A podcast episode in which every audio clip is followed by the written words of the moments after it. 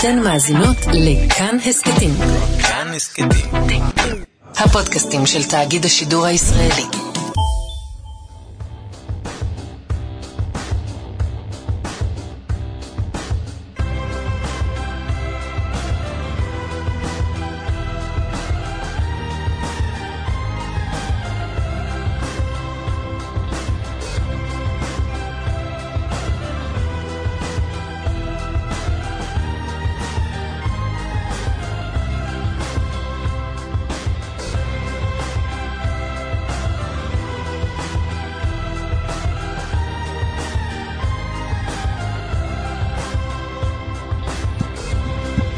אהיה שבוע טוב, שלא לומר מעולה, בוקר טוב, מה המצב? מדהים. מה נשמע? אה, בסדר, בסדר. נהיית בדחן, למה?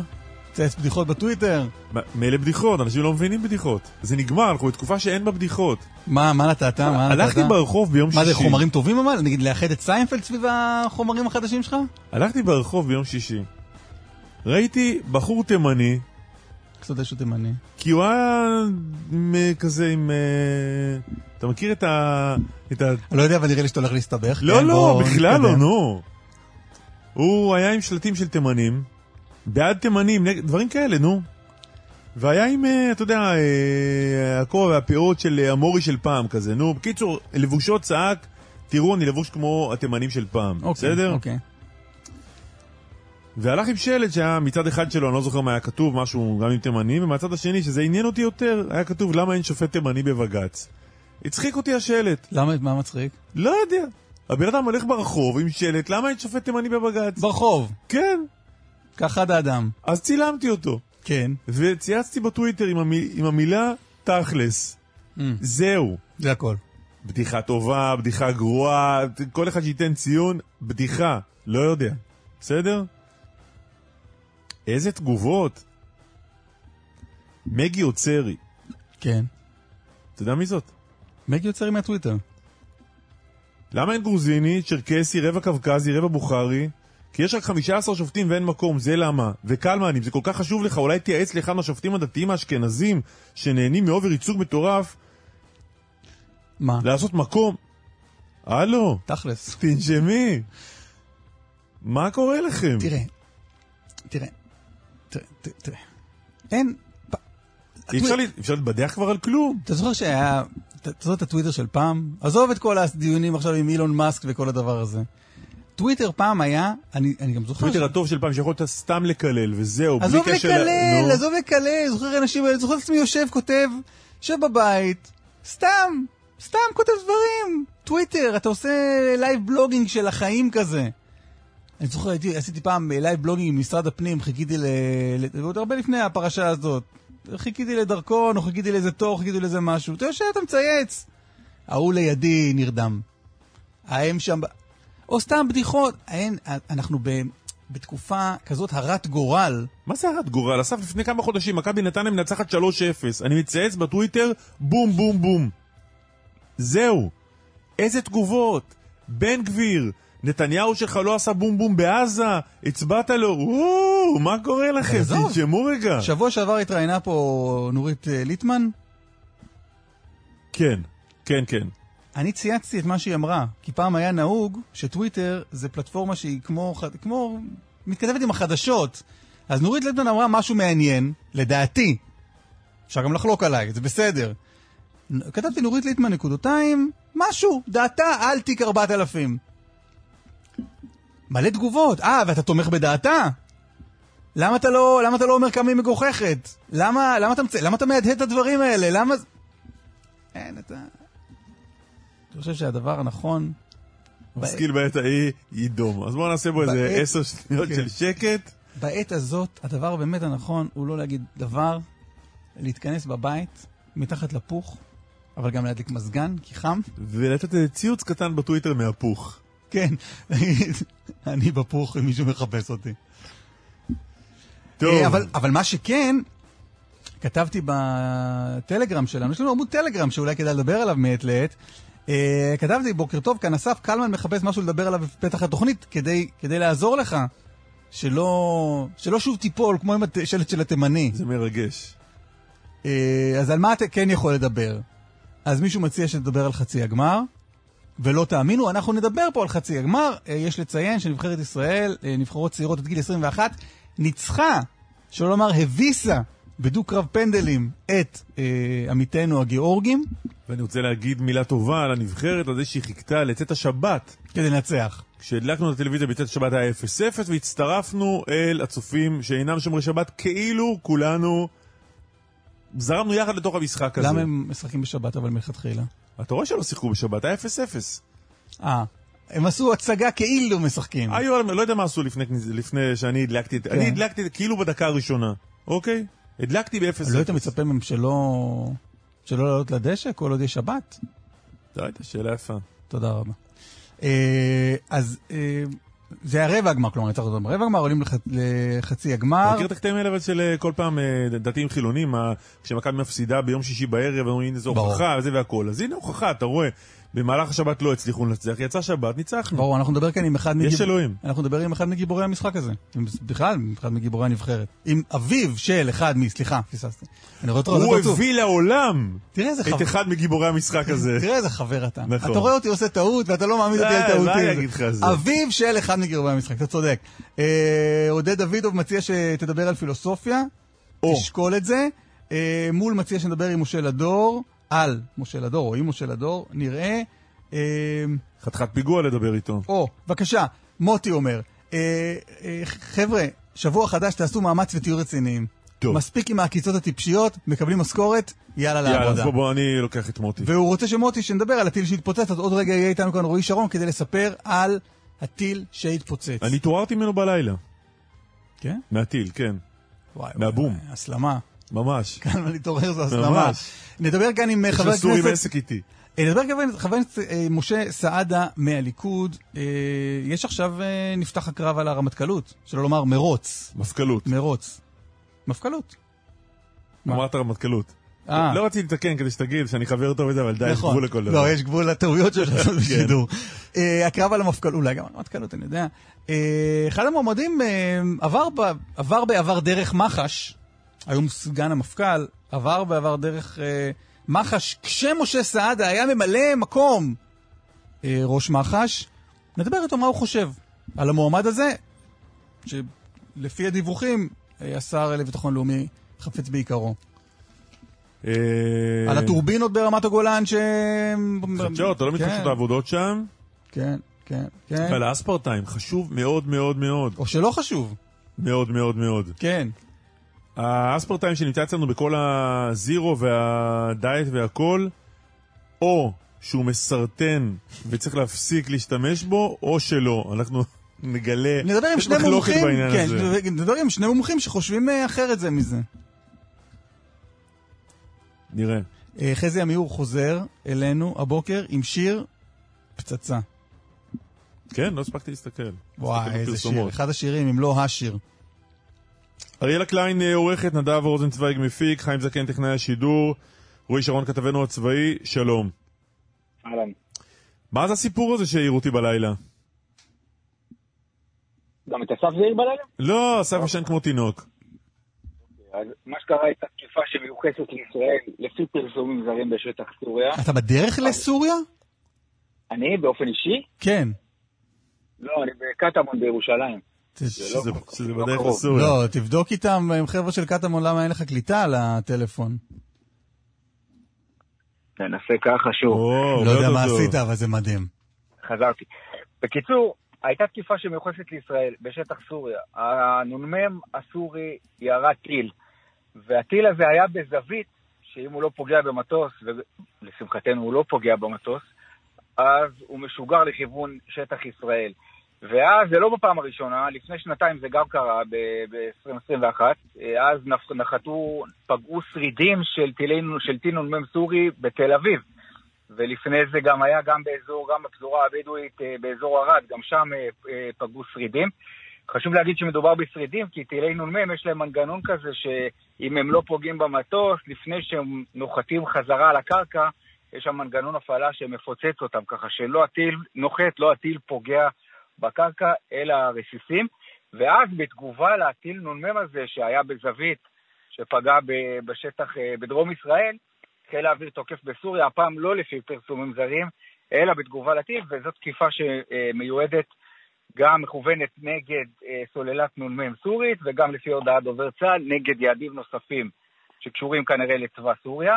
ככה שהלילה הייתה לנו תקיפה אחת בסוריה שהיא לפי פרסומים זרים, ועוד תקיפה אחת בסוריה שישראל לוקחת עליה אחריות. בעצם הטיל הזה הסורי זה פעולה הגנתית סורית, רק צריך אה, לשים את זה על השולחן. כן, נגד מטוסי חיל האוויר שתוקפים בסוריה. ש, שעכשיו, רק בעקבות זה שנפלו פה אה, שרידי טיל סורי, אז אה, דובר צה"ל אומר מפורשות ובפה מלא, כן, תקפנו בסוריה. לא, על התקיפה הראשונה חיל האוויר לא אומר תקפנו בסוריה. התקיפה השנייה שהיא באה בתגובה כן, אוקיי. לטיל נ"מ שפגע בשטח ישראל, על זה ישראל לוקחת אחריות ואומרת, ואומרת תקפנו סוללת נ"מ כי הם ירו עלינו טיל. רועי, תודה רבה. תודה. תמיר היימן, אה, לשעבר אה, ראש אמ"ן, אה, והיום מנהל המכון למחקרי ביטחון לאומי, ה-NSS, שלום, בוקר טוב. שלום, בוקר טוב, אהלן. קודם כל, ברמת ה... לא יודע אם לקרוא לזה מבצעית או מה, זה, זה בסדר שהדבר הזה מטייל פה מצפון הארץ ועד רהט? לא היינו אמורים להפיל אותו איפשהו בדרך? בדילמה המבצעית שמנוהלת בצורה מאוד מאוד מדויקת בחמ"ל חיל האוויר, האירוע הזה, כמו שאמר אה, רועי, זה לא פעם ראשונה שזה קורה, זה עניין של הערכת סיכונים ומה יעשה יותר נזק. וזה שיקולים מאוד מאוד מדויקים של האם ליירט, מתי ליירט, או האם לתת לו להשלים את מעופו. היו כמה כאלה שהשלימו את מעופם וחצו את כל מדינת ישראל מצד לצד ונחתו בים, או נחתו בים המלח, או נחתו לפעמים, שברים נחתו בירדן, אבל אין ספק שזה אירוע מסוכן. לא, אבל מה, ספק, מה, תסביר מה, את הדילמה. מה השיקולים לא ליירט אותו? אה, משום שיש אה, סיכוי שהוא ייפול בשטח פתוח או בים, או ולא יסכן אף, אף אדם. והיירוט הוא תמיד מייצר שברי יירוט. בעצם הסיכון הפיזי היה שברי יירוט. הטיל, כמו שנאמר, מתפוצץ באוויר. זה בדיוק אותה תופעה שמתרחשת כאשר מיירט של כיפת ברזל, רוחץ פוגש אותו, רק שעכשיו יש לך גם את השברים של המיירט וגם את השברים של הטיל. זה הכל עניין של שברי היירוט והערכת הסיכונים, מה מסוכן יותר, לתת לו להתפוצץ לבד מעל איזה שטח, או ליירט אותו ולנסות לתאם, לראות איפה נופלים כי השברים. בסוף, אם הוא לא היה, כי בסוף. תמיר היימן, אם הוא לא היה נופל בשטח פתוח ברהט, אלא בשטח עם בית ברהט, היינו יכולים להיות, ראינו את השברים הגדולים האלה, יכולנו להיות הבוקר עם ארבעה הרוגים ברהט. נכון, וזה אומר דבר אחד, שצריך לשקול כל אה, מבצע שאנחנו עושים במה שנקרא מב"ם בסוריה בצורה מאוד מאוד ראויה ואחראית, שאין כאן ארוחות חינם. אה, אנחנו, למול ההתבססות האיראנית בסוריה, אני חושב, וזאת דעתי, שאנחנו מזמן עברנו את נקודת ההכרעה, ובפועל חזון ההתבססות סוכל. המעט שנותר שם, שהוא מעט באופן יחסי, כן, זה לא מעט אבסולוטי, מעט באופן יחסי, הוא אירוע שהוא איום טקטי, מקסימום איום אופרטיבי על מדינת ישראל. תסביר את האמירה הזאת. חזון ההתבוססות, החזון האיראני להתבוססות בסוריה, זה סוכל על ידי ישראל? כן. איראן רצתה לייצר בסוריה דגם אה, משוכלל של ההתבססות שלה בלבנון, שכולל שליטה דה פקטו במשטר, אה, התבססות צבאית אה, משמעותית של כוח שיש לו יכולת תמרון ואש וכוחות מיוחדים, מפעלי תעשייה, אה, אזור אה, אווירי, נמל ימי. בפועל היא רצתה להשתלט על סוריה. וזה במהלך שנים רבות, וזה לא עניין של חודש-חודשיים או מדיניות של שר כזה או שר אחר, סוכל בעבודה טובה מאוד של עבודת מודיעין מדויקת ועבודה מאוד אז מאוד... מה יפה פשר המשך צה"ל. התקיפות הישראליות בסוריה? אז אה, אתה רוצה לעשות איזו הקבלה לכיסוח הדשא, אני מוכן ללכת איתך על זה. כלומר, לתחזק את האירוע, לתחזק את ההצלחה ולראות שזה לא אה, ממשיך אה, או שהוא מת, מתעצם, מעצים באיזשהו אופן. ולכן צריך לשקול כל פעם שעושים את זה בצורה מאוד מאוד מדויקת. האם אכן זה שווה את הסיכון? כי אין מבצע שאין בו ניהול סיכונים ואין ארוחות חינם. רגע, אתה אומר, אבל, אתה אומר החזון האיראני סוכל, אמ, אבל, אבל הוא עדיין, אם אנחנו ממשיכים לתקוף שם, אז האיראנים עדיין לא ויתרו על החזון האיראני להתבססות בסוריה. כלומר, אתה מסתכל, המילה סוכה לי בזמן עבר, אנחנו אחרי האירוע? אנחנו אחרי נקודה מסוימת בזמן שבו מהתעצמות יש דעיכה והתמתנות של הדעיכה כרגע. קרי, החזון כפי שהוא היה אמור להיות כבר לא רלוונטי, אבל הם ממשיכים לתחזק, ממשיכים להחזיק את אותן מיליציות שיעיות שקיימות שם. ממשיכים להחזיק שם אה, אה, אמצעים שיכולים לפגוע במדינת ישראל, כמו כלי טיס בלתי מיואשים וטילים מדויקים. ומפעם לפעם צריך לפעול כדי להחזיק את האיום הזה מתחת לסף מסוים שהוא סף נסבל, וכל הזמן מנסים לצמצם אותו. האם זה דבר ראוי? כן. האם אנחנו נגיע לנקודת החלטה בו צריך לבחון מחדש את העניין הזה? גם כן, כי זה לא, לא ממשיכים מערכה לאין סוף מבלי להגדיר הישגים ולקבוע תחבולה חדשה. רגע, אז מה אנחנו תוקפים שם? אנחנו תוקפים את כל מה שמאיים על מה שעלול או עשוי, עלול לאיים על מדינת ישראל, אה, וזה כולל בתוכו כלי נשק, ומדי פעם לפעם אנחנו אה, מונעים את התעצמות חיזבאללה על ידי תקיפת שיירות או תקיפת דברים שמועברים לחיזבאללה. כך זה פורסם פעמים רבות על ידי אה, שרי ביטחון ורמטכ"לים, וזה לא חדש לכם. עכשיו תגיד, התקיפה הזאת שלנו שם אחרי השיגור של אה, טיל הנ"מ הסורי, יש לנו טענות לסורים על זה שהם ניסו ליירט מטוס קרב ישראלי? אין לנו טענות, אנחנו מגנים על עצמנו. מי שמאיים על חיילי צה"ל, על לוחמים, הוא מקבל מנה אחת אפיים. אתה אומר, התקיפה הזאת, התקיפה הזאת של הנ"מ הייתה כי, כי המשגר הזה נחשף, ואז ניצלנו את הזמן של ליירט אותו? כי המשגר הזה ניסה לפגוע בחיילי צה"ל. המשגר הזה איים על, איים על, איים על, היה איום אמיתי על אנשים, ולכן הוא סוכל. זה נורא פשוט, זה הסרת איום. יש לך זכות uh, מוסרית ומבצעית לעשות את זה. ברגע שיורים עליך, אתה יורה חזרה. המשגר הזה, ידובר, תראו, שזה משגרים של אמצעי לחימה מאוד מיושן, משנות ה-70. להערכתי זה SA5, אני לא בדיוק יודע את הפרטים, אבל אני חושב שזה SA5. טיל נ"מ מיושן, ארוך, טווח מאוד, שהיעילות שלו היא מאוד מאוד נמוכה, אבל בכל זאת הוא הצליח. הטיל הזה הוא הטיל שאחראי ל... על ידי הירי הסורי שפגע ב... בזמנו במטוס אה, רוסי. הטיל הזה בזמנו ב-2018 אפילו הצליח להפיל מטוס אה, ישראלי, למרות שהוא מיושן, הוא מסוכן, ולכן צריך להסיר את האיום הזה. שואל אותנו אחד המאזינים, האם מערכת אה, צבע אדום לא הייתה צריכה, או איזושהי, אה, משהו מהסוג הזה לא היה צריך להיות מופעל, או אה, להתריע? שוב, זה שיקול שמבוצע בצורה מאוד מאוד מדויקת על ידי, על ידי אנשים שבקיאים בפרטים בתוך מכלול ההתראה הארצי. הם רואים את האיום, עוקבים אחריו לאורך כל מעופו, עושים הערכת סיכונים, משתמשים במערכות ממוחשבות מאוד מתקדמות שנותנות את הסבירות אה, להיפגעות, ולפי זה קובעים את ההחלטה. לא, אני בטוח שהם יעשו את הדברים המקצועיים, אני מכיר את זה מקרוב. אגב, כמה לא זמן הוא בערך שייט מעלינו? מדובר בדקות, אה, שניות עד דקות. זה טיל אה, שהוא ממריא לגובה מאוד אה, מאוד גבוה, זה לוקח זמן מאופור דקות. אין שום שלב שהוא לא נמצא בשליטה מלאה ואין הערכת סיכונים מלאה לנזק שהפוטנציאלי שהוא יכול לעשות, ולפי זה מתקבלות ההחלטות. אלוף המילואים תמיר אימן, תודה רבה לך. לא דבר. קודם כל, ברכות. אתה מברך אותי? אותך ואותי. כאזרח מדינת ישראל. ודאי. ודאי. בוא נברך גם את... אה, אה, גבריאל תורג'מן. אבא של דור, שגם הוא אזרח מדינת ישראל. כן, אבל פחות קשור מאיתנו לאירוע, לא? משהו כזה. בוקר טוב, גבריאל. בוקר טוב, מה נשמע? מה שלומכם? אנחנו בסדר, מברוק. קודם כל כיף לשמוע אתכם, אני שומע אתכם כל יום, באמת, ברכב, בעבודה, שומע אתכם כל יום, ועכשיו להיות אתכם זה גם אה, נחמד. נהדר. גם אנחנו שומעים אותך כל יום, וגם לנו כיף לדבר איתך. תודה. רגע, איפה אתה? אני בארץ כרגע, ומתוכן לנסוע ביום אה, רביעי. אה, כאילו אמרת עד חצי גמר לא מעניין אותי, לא, חצי גמר לא, ומעלה לא, אני לא, נוסע. זה עניין אותי מאוד, והרבה שאלו אותי איך לא נסעתי, ופשוט אני חייב להגיד את זה פעם אחת, יש לי חברה, וכל העובדים שלי הם פה, כמעט אה, בני דודינו המוסלמים, ושבוע שעבר היה להם חג. והייתי בלי עובדים, לא הייתי יכול לעזוב את אה, העסק. פשוט היית מאוד יכול ככה, לקחת זו את כל- הסיבה. היית יכול לקחת גם אותם, את כולם על חשבון העסק, לא... סיבה טובה. מה, ספר קצת אה, איך מרגישים במשפחה. דור עם טלפון מתי? בלילה, אחרי המשחק, איזה שעתיים, שלוש אחרי המשחק. ואחרי חדר ההלבשה וכל החגיגות שם וכל זה. וברוך השם, שמחים, מאושרים, ומארגנים אה, טיסות לכמה חבר'ה ומשפחה ליום רביעי עד סופה, שנקווה ל... גם לגמר אני מקווה.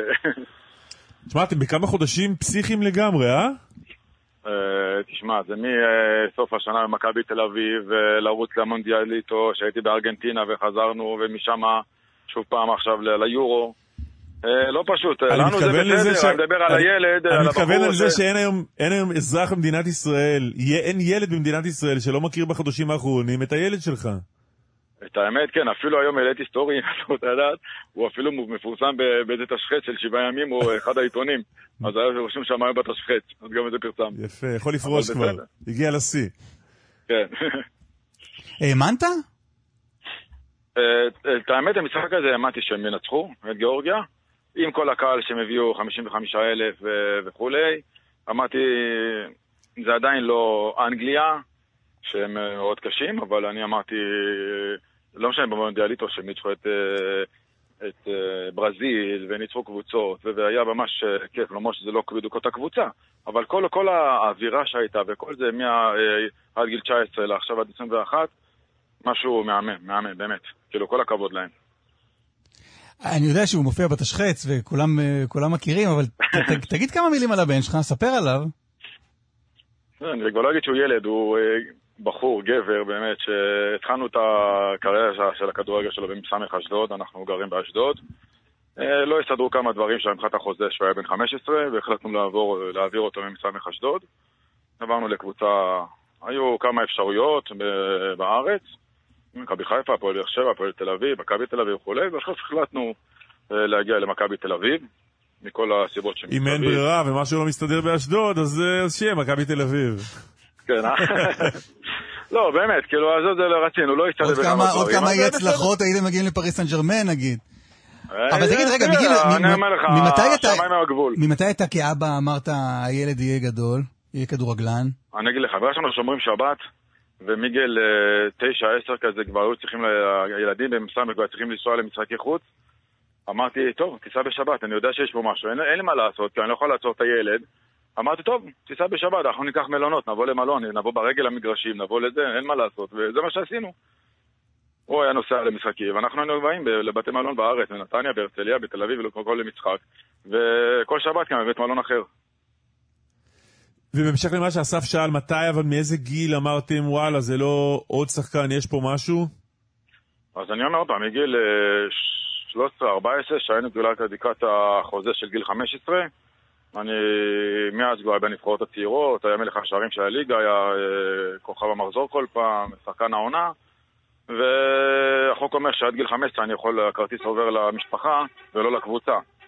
אז החלטנו באמת אה, שזו ההזדמנות וזה החלון ההעברות הטוב ביותר, לקחת אותו ממסמך אשדוד, להביא את הכרטיס אלינו ולה- ולהביא את הקבוצה שבאמת שתעשה איתנו... אה, תראה, שתעשה חוזה כמו שצריך ונתחיל אה, להתקדם. זה לא התקופה של פעם שמשחקים עד גיל 30 בחינם. נתחיל, להתקד... נתחיל להתקדם, זה אומר גם לשחק ולראות דשא, נכון? כן, כן, בוודאי. לקחנו בחשבון שהוא במכבי תל אביב, אתה יודע, אה, הוא לא ישחק כל כך בהתחלה, יש שם את ערן זהבי, איבנוביץ' היה, שחקנים טובים, גם הוא טוב וכולי. הוא צעיר יחסית, הם עברו דברים בחיים שלהם, ואני אומר את זה בהערכה, לא חלילה במשהו אחר. אבל אה, אני חושב שהגיע הזמן שלו לפרוט, ראו מה הוא עושה במונדיאליטו, רואים מה הוא עושה עכשיו ביורו. וכן, אני מאמין שהוא יקבל את הבמה, שהשנה נראה אותו יותר, יותר משחק. אני בטוח, אני בטוח. זה יותר בא ממנו או מההורים, הדחיפה? לק... הדחיפה לכדורגל? אה, לא, לא, לא, זה התחיל, אנחנו בבית, מישהו, ילד קטן, הוא לא עוזב את הכדור. בבית ספר, בהפסקות, בא מהבית ספר כדורגל, בשכונה למטה, בבית, אה, הכל, כל היום כדור, כדור, כדור. רשמנו אותו למ"ס אשדוד עד שהיה קטן מגיל חמש. התחיל, התחיל, ו... ופה זה, פה זה ממשיך. יפה. איפה זה ייגמר? מכבי תל אביב, עם כל הכבוד, זה תחנה בדרך לאן? אני מאמין שב... תראה, כרגע יש לנו חוזה ומכבדים אותו שלוש שנים במכבי תל אביב. עשינו את זה לפני שבועיים בערך, חתמנו על החוזה. מכבדים אותם, מכבדים אותנו והכל בסדר, אבל תראה, אני מאמין שתגענה עוד הצעות. אה... היו לנו הרבה הצעות בקיץ הזה, היו הרבה הצעות. או באירופה או בספרד. כן, אה? לא, באמת, היו הרבה הצעות, גם, אה, גם מאירופה וגם הברית וגם מכל מיני מקומות, והחלטנו באמת להישאר עם מכבי, זה גם היה הרצון של דור, להישאר עדיין במכבי, להשתפשף עוד טיפה, ואני מאמין שמתי שתהיה הצעה טובה, מכבי לא יעמדו בפנינו, ואנחנו נתקדם, נגיע לגשר נחצה אותו, אנחנו לא דואגים, הכל בסדר. יפה. טוב, אז אתה הולך לראות את אה, חצי הגמר בין ישראל לבין... רגע, לא, זהו, את מי... או אנגליה או פורטוגל, אז זה מי- עדיין כן, לא היה. זה- מי אנחנו מעוניינים? אני מניח שאתה אוהד את ה... או, יש פה... האמת, יש פה ניגוד עניינים. מצד אחד, אם האנגלים מנצחים, אנחנו ב... אה, באולימפיאדה, מצד שני, אם האנגלים לא, אבל- ניסינו, לא עבד טוב. לא, לא, בסדר, נכון, מצד אחד זה נכון, אבל... אה, תראה, אנגליה ופורטוגל, שני קבוצות חדשות, אנגליה ממש חזקים, נכון, ראינו את זה במשחק הקודם. אבל אולי גם, אה, אתה יודע, אחרי שלמדנו אותם, גם אם ינצחו, אז אה, אני לא... אה, תראה, כמובן שאני מזלזל באנגלית, חלילה, אני מאוד מעריך אותם. אתה אומר, אני והכל, גם לא לא אומר, אני פוחד מהם. לא פוחד גם, כן. אם אנחנו יודעים לנצח כל קבוצה, באמת. אני לא מזלזל בנבחרת שלנו. עם מלחמה והכל, הם יעשו את הכל, כל מה שצריך. יפה. גבריאל תורג'מן, תודה רבה. בהצלחה. תודה, תודה. תמשיך עם הרגלי. ההאזנה, זה הכי חשוב, עם כל הכבוד לנבחרת. זו תמשיך עם- הכותרת של השיחה הזו תמשיך עם בעצם. הרגלי ההאזנה לרדיו. את האמת, כן. להתראות. תודה, תודה, ביי ביי. חבר הכנסת משה סעדה, ליכוד, שלום. בוקר טוב, שבוע טוב. מה העניינים? בסדר, ברוך השם. איך אתה עם כדורגל? אה, מצטרף מדי פעם לילדים שהם רואים. אה, פחות או יותר, שזה דברים של אה, מונדיאל וזה, הדוק עם כל החברים. ראית אתמול, בקיצור. הבן שלי, לא, אתמול הייתי בפגישה חשובה עם אה, שני חוקרים, אה, עם שני חוקרים, אה, פגישה מרתקת. חוקרים חוקרי היסטוריה, לא חוקרי חקירות. אה, חבל. אה, אבל שמעתי על קלקלת. הדרמה של הפנדל, לא, שמעתי על הדרמה, לא, לא, לא מתעסק, דברים יותר חשובים. ושמעתי על הדרמה מהבן שלי ועל הניצחון הענק. הגעתי הב- הגעתי הביתה, הוא היה מאושר כולו. מה זה, מה זה חוקרי כן, היסטוריה, איזה אם כבר פגישה? כבר התחלנו עם זה? אה, חוקרים בעניין של יהדות אה, תוניס ותימן, שביקשו ממני לתת, אה, לתת קול על העניין הזה. יהדות תוניס היא יהדות שכמעט נחקרה, אבל בפועל אין לה קול בחברה הישראלית היום, מבחינה היסטורית. והם דיברו איתי בנושא, הם כתבו ספרים אביך, אביך הרב ניסים סעדה, יליד תוניס. נכון, ככה הם הגיעו אליי. זאת אומרת, אנשים שאני לא מכיר פנו אליי ושאלו אם אפשר להיפגש. אז אמרתי בשמחה רבה, זה נושא שהוא מעניין אותי, גם יהדות תימן, גם יהדות תוניס. באמת, למה אין אה, שופט אה, תימני בבג"ץ? סתם, סתם. לא, לא, התחלנו בתחילת התוכנית, נזכרתי. כן, כן, סליחה. אבל, אל תדאג, גלמן, בעזרת השם... יש שופט תימני. לא, זה, לא, דווקא תימני. Mm. חשוב שיהיה תמונת מראה של החברה הישראלית. ויהיה מנעד רחב של שופטים. אני חושב שהיום אין מחלוקת שזה נכון. שככה נכון שיהיה ראוי בבית משפט. לא חושב שיש מישהו חושב שזה לא נכון. זה לאו דווקא תימני ולאו דווקא תוניסאי, זה גם חרדי, שחשוב שיהיה, וגם ערבי, שישקף את האחוז, האחוז הערבים בחברה הישראלית. אני חושב שכולנו, השיח על הרפורמה מתלהם, אבל ש, ש, שמזקקים אותו, אני חושב שיש יותר הסכמות מאי הסכמות ברפורמה. אבל לצערי אנחנו נמצאים כרגע בקצת סוג של מסך עשן. שהוא ירד, נבין כולנו איך לדייק את זה ביחד ולעשות את זה נכון. היית במח"ש אה, הרבה מאוד שנים, מדברים נכון. בימים האחרונים על סגן המפכ"ל אבשלום פלד כאולי אחד המועמדים למפכ"לות, וקראנו ידיעה או סיפור מעניין של ג'וש בריינר בהארץ, שמזכיר שהוא נחקר אצלכם במח"ש לפני כמה שנים. זוכר את האירוע הזה? בגדול, אני לא, מטבע הדברים לא מצוי בפרטים כרגע, שנים, וגם החומר לא אצלי, אבל בגדול היה מדובר באיזושהי חקירה שהיה חשד לאי אמירת אמת. בתקופתו, בזמן אמת, אמרנו שיש בעייתיות לקדם את האיש, בגלל אי אמירת אמת, אני חושב שאי אמירת אמת על כל אה, מינוי ציבורי. לפי הפרסום של אה, בריינר בהארץ, במסגרת האזנת סתר שבוצע אז למי שהיה ראש המועצה האזורית מטה יהודה, משה דדון, האזנה שגם הובילה להרשעה, ולזה שהוא נכון. ישב בכלא, נשמעה שיחה שם של פלד, קצין משטרה בכיר עם דדון, שבה פלד מבקש מראש המועצה להכשיר בדיעבד בנייה בלתי חוקית באחד המושבים ניסו במועצה. לעשות, ניסו לעשות על פי אה, סוג של קומבינה, ואנחנו חקרנו את זה, חשבנו שצריך, אה, חשבנו שזה לא נכון לדין פלילי, אבל כן יש פה אמירה ערכית על המשך המינוי שלו.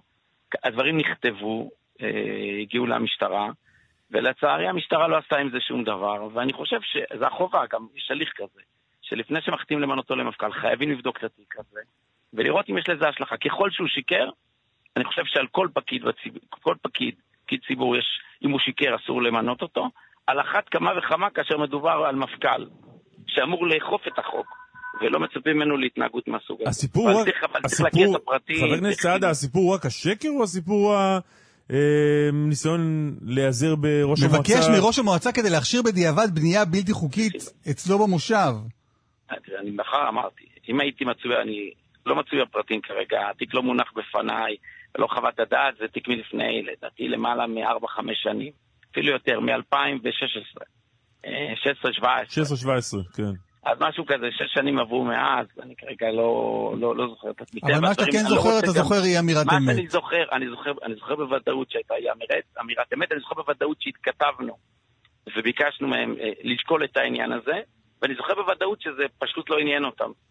שזה, שזה מאוד, אה, אותם, מאוד הפריע לי. אותם את מי? אה, צמרת המשטרה? את משטרת ישראל, את אומרת המשטרה. זאת אומרת, הוא המשיך להתקדם, למרות שאמרנו שיש מעליו עננה. איך אתה מסביר לי שלי שזה לא עניין-. איך אתה מסביר לי שזה לא עניין אותם?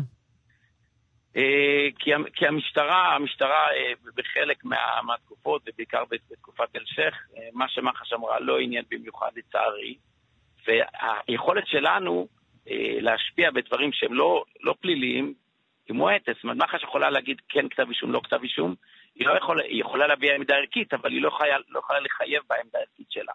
ומה שקרה פה, אה, הייתה לנו עמדה ערכית, ולא שמעו לה, וזו החלטה שלהם. אני חושב שהחובה של המשטרה ולגוף שממנה, לבדוק שוב, לפני שהם מבצעים מינוי כזה, וככה גם הנוהל, בודקים את כל התיקים שיש, והתיק הזה הוא חשוב, ובתיק הזה הייתה עמדה ערכית שלנו, ואני מניח שבבוא העת, אם החליטו למנות אותו, מן הסתם יתחשבו בעמדה הערכית שלנו. כן, לא, זה לא מן הסתם.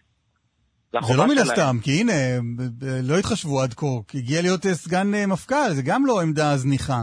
אני יכול לעשות את התפקיד שלי, אני לא יכול לעשות את המעבר כמי שהיה אה, פקיד לא, אבל אתה רוצה. אתה רוצה להגיד מכאן משהו לשר לביטחון לאומי, שאולי ירצה אותו כמפכ"ל? אני חושב, אם הייתי כרגע מצוי בפרטים, הייתי, הייתי כותב לו את הדברים בצורה, בצורה ברורה. אני, הדבר היחיד שאני יכול להגיד לו שהחובה שלו, והוא מכיר אותה, לעיין, לדעת, ללמוד, להבין מה החומרים שיש במח"ש, במה הוא נחשד, מה הדברים שנכתבו אז על ידי הנהלת מח"ש, אז היה אורי כרמל ומשה סעדה, ולתת לזה משקל רב. טוב, חבר הכנסת משה סעדה, תודה רבה. תודה, תודה. תודה רבה לכם. טוב, בלאגן בפריז, אה, או בכלל בצרפת. כן, לא רק שם. נכון. אה, פרופסור מישל אביטבול, היסטוריון, מזרחן, חי בפריז, שלום לך. שלום, שלום. מה קורה אצלכם? תראה, זה כבר ארבע ימים של התנגשויות בין המשטרה לבין אוכלוסייה, אוכלוסייה מסוימת, כן, ובצרפת אוכלוסייה הכוונה, מסוימת.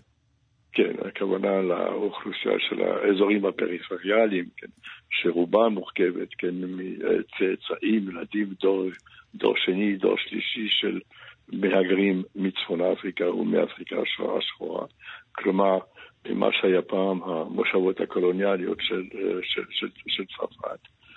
זאת אוכלוסייה שמרגישה uh, מנותקת, כן, ולא רק שהיא מרגישה מנותקת, אלא גם יש כמה כוחות, כן, שמנסים לנתק אותה מהחברה הכללית הצרפתית, ושהיא גם uh, תחת השפעה של כל מיני גורמים, בין היתר הגורם האסלאמיסטי, כן, שמאוד פעיל, כן, באוכלוסייה uh, הזאת, וגם באוכלוסייה שסובלת, כן, מכל התחלואות של החברה הצר- הצרפתית, אם זה אה, אה, חוסר עבודה או עימות יומיומי עם המשטרה. ו- כן. אבל תגיד, פרופסור אביטבול, מה אנחנו יודעים שקרה באירוע שהיה הטריגר למהומות האלה? אז יש כאן שתי, שתי גרסאות. גרסה אחת, כן, שהבחור הזה שנהג, כן, באותו כנראה... נער בן 17, בן 17, לא שלו. ממוצא, כן. ממוצא, ממוצא- נכון, אלג'יראי אה, מרוקאי. אלג'יראי, כן, כן, כאן שחי עם אמא שלו, שלא הייתה לו עבודה, הוא יצא ממסגרת בית הספר מזמן, וגם עבודה סדירה לא, לא הייתה לו. נהג, כן, באוטו הזה, הוא, אה, הוא נעצר על ידי המשטרה, ידי כמה שוטרים, ולפי החוק מ-2017, מותר לשוטרים, כן, לירות בנהגים שלא עוצרים. כאשר מורים להם לעצור. וכנראה כך זה, זה היה. והדבר ש... והגרסה השנייה, שהבחור הזה הוא, ואז הוא נהרג, שהבחור הזה אה, ברח. הגרסה כן, הראשונה ו- אומרת אז, אמרו לו לעצור, הוא לא עצר, ועל פי החוק ו- לשוטר מותר לירות בנהג שאומרים לו לעצור והוא לא עוצר. בהחלט, כך, כך זה, זה החוק. זה, ומה שמעניין שזה חוק, אם אפשר לומר, מהתקופה של הממשלה הסוציאליסטית, כן, הצרפתית, ב-2017. כן, זה, זה דבר אחד. זה מה שמסבירה המדינה? המערכת? כלומר, עשינו את זה כי, כי זה מותר? כי זה כן, מה שאומר החוק? זה, כן, בהחלט, ככה זה, ולפי מה שנאמר, מה שאנחנו יודעים, שהוא לא היה המקרה הראשון. כן, היו הרבה מקרים דומים, כן, במקרה או לא, כל האנשים או כל הנהגים האלה שנורו בנסיבות אה, דומות באו מאותם אזורים, כלומר צאצאים של מהגרים כן מצפון אפריקה או מאפריקה השחורה. והגרסה השנייה שהבחור הוא אומנם אה, לא עצר, אבל הוא פחות או יותר התגרה כן, בשוטרים והוא רצה לפגוע בהם, ואז השוטרים מתוך אה, רצון להגנה עצמית ירו בו. אז אלה שתי גרשות, אבל היום נאמר הגרשה המקובלת על כולם, גם על הנשיא, היא הראשונה, כלומר שהשוטרים ירו בו כן, בצורה נאמר פראית, כן, ללא, ללא כל סיבה. כן. אז אלה שתי הגרסאות. כן. עכשיו, מה, יש, יש אבל מחאה נגד הנשיא? לא. המחאה היא לא נגד הנשיא, המחאה היא בראש ובראשונה נגד מה שאנחנו מכירים לומר המדינה. אז המדינה זה השוטרים. כי האוכלוסייה הזאת, עליה אנחנו מדברים, באמת המגע היחיד או היומיומי שלה היא עם השוטרים. מדובר בשוטרים, אגב, שעם בחלקם עם מנטליות קולוניאליסטית, אם אפשר לומר, או שרידים, שמה שהיה מנטליות קולוניאליסטית, צורת הדיבור, הפנייה שלהם, כן, לאוכלוסייה הזאת היא לא תמיד מנומסת, אם מותר לדבר כך.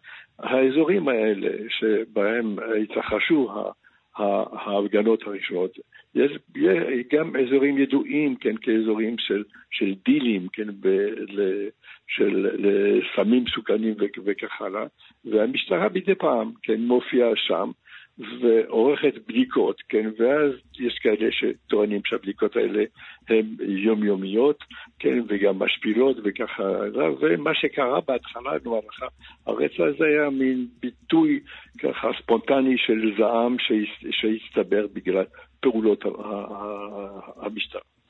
עכשיו, יש גם סיבות כמובן יותר עמוקות, והסיבה היותר עמוקה זה מין תחושה של הזנחה. של האזורים האלה. אמנם בשנים האחרונות נעשו הרבה דברים, כן, למען האוכלוסייה הזאת, למשל, הרסו את כל בנייני הרכבת, רובן של בנייני הרכבת שהמכוערים... אבל המחאה הזאת, ש... המחאה הזאת היא יותר... אה, אה, פורקן של זעם, נכון? זה, אין, בהחלט, כן. אין, פה איזה, צ, אין פה איזה מחאה שאומרת, אה, לא יודע, תבטלו את x, לא. לא, הדבר היחיד שלפחות מבקשים לבטל זה לבטל את הדוקטרינה של המשטרה הזאת, של המשטרה שיור, ש, שיורה, כן, בכל פעם שהיא נתקלת בנהג שלא, ש, שלא עוצר, שלא, שלא מכבד את ההוראה. כן, זה אולי הדבר היחיד, אבל זה זעם, בהחלט זעם, זעם נגד המשטרה, ככה זה היה ב, בימים הראשונים, נגד נאמר סממני השלטון, ואחר כך זה התפתח לפעולות של ביזה, כן, לזעם, נאמר, על רקע כלכלי, אם אפשר, אם, אם אפשר לומר. איך זה נראה ברחובות? ספר לנו איך אתה מרגיש את זה במקום שאתה גר בו. במקום שאני גר בו אני לא מרגיש שום דבר. כן. אגב, בסך הכל באזור של פריז, כן, הפעילות הייתה ממש נשארה בפריפריה, כלומר בערי הפריפריה, נונטר, קרטי וכו', אבל פריז עצמה, כן, אתמול היה ניסיון, כן, בשון זליזה, כן, לארגן הפגנה אה, שם, אבל כנראה שלא יצא שום דבר. למה? ואני... איך אתה מסביר את זה? זה הייתה נוחות משטרה מאוד מאוד חזקה, כן, אתמול, כן, שלמעשה שפיזרו כל ניסיון להת... להתארגנות. אה, בימים הראשונים גם כן היו כל מיני אה, פעולות ביזה כנגד כמה, נגד, נגד כמה חנויות, כן, ברובע הראשון והשני בפריז, אבל פריז משום מה, כן, לא, הפעם, בניגוד אגב לכל ההפגנות שהיו, אם זה הפגנות נגד השינוי של שיטת הפנסיה, או הפגנות שהיו לפני כמה שנים, פריז, אני מדבר על מרכז פריז, בסך הכל כן לא קרה שום דבר רציני, כן. לעומת מרסיי, לעומת ערים הג- האחרות כמו, כן. כמו ליאון. כן. פרופסור מישל אביטבול, אה, היסטוריון, מזרחן אה, בפריז, תודה רבה לך. בבקשה, להתראות. שלום, שלום. ביי. שלום.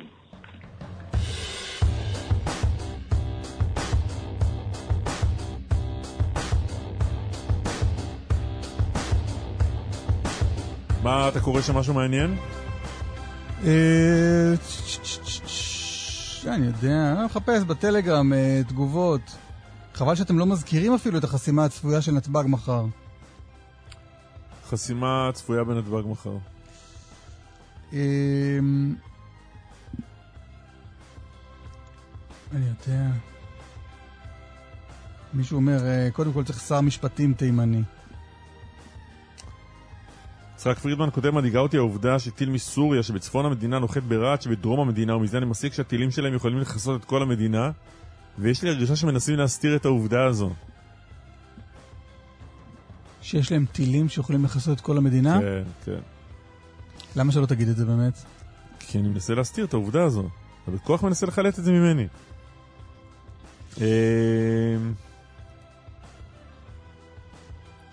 כל מיני, בקיצור. יש פה מלא דברים, אנחנו נקרא את זה בפרסומות, זה לא קשור למאזינים, אז מה...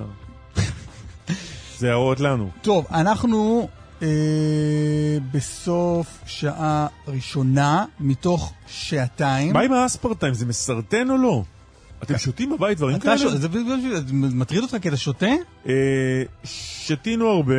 הגברת ליבסקינד אסרה את זה בשלב מסוים, היא לא הייתה צריכה את המחקרים של כל המכונים האלה, כן. יש לה מכונים של עצמה. אה, פה ושם, כשאני ושם. צמא ברחוב ונקלע לזה, אז אני, אני חוטא, אבל טוב. ב- ב- הביתה אנחנו לא מכניסים את זה. כן. אה, גם אצלנו פחות או יותר זה ככה. נדבר על זה בשעה השנייה.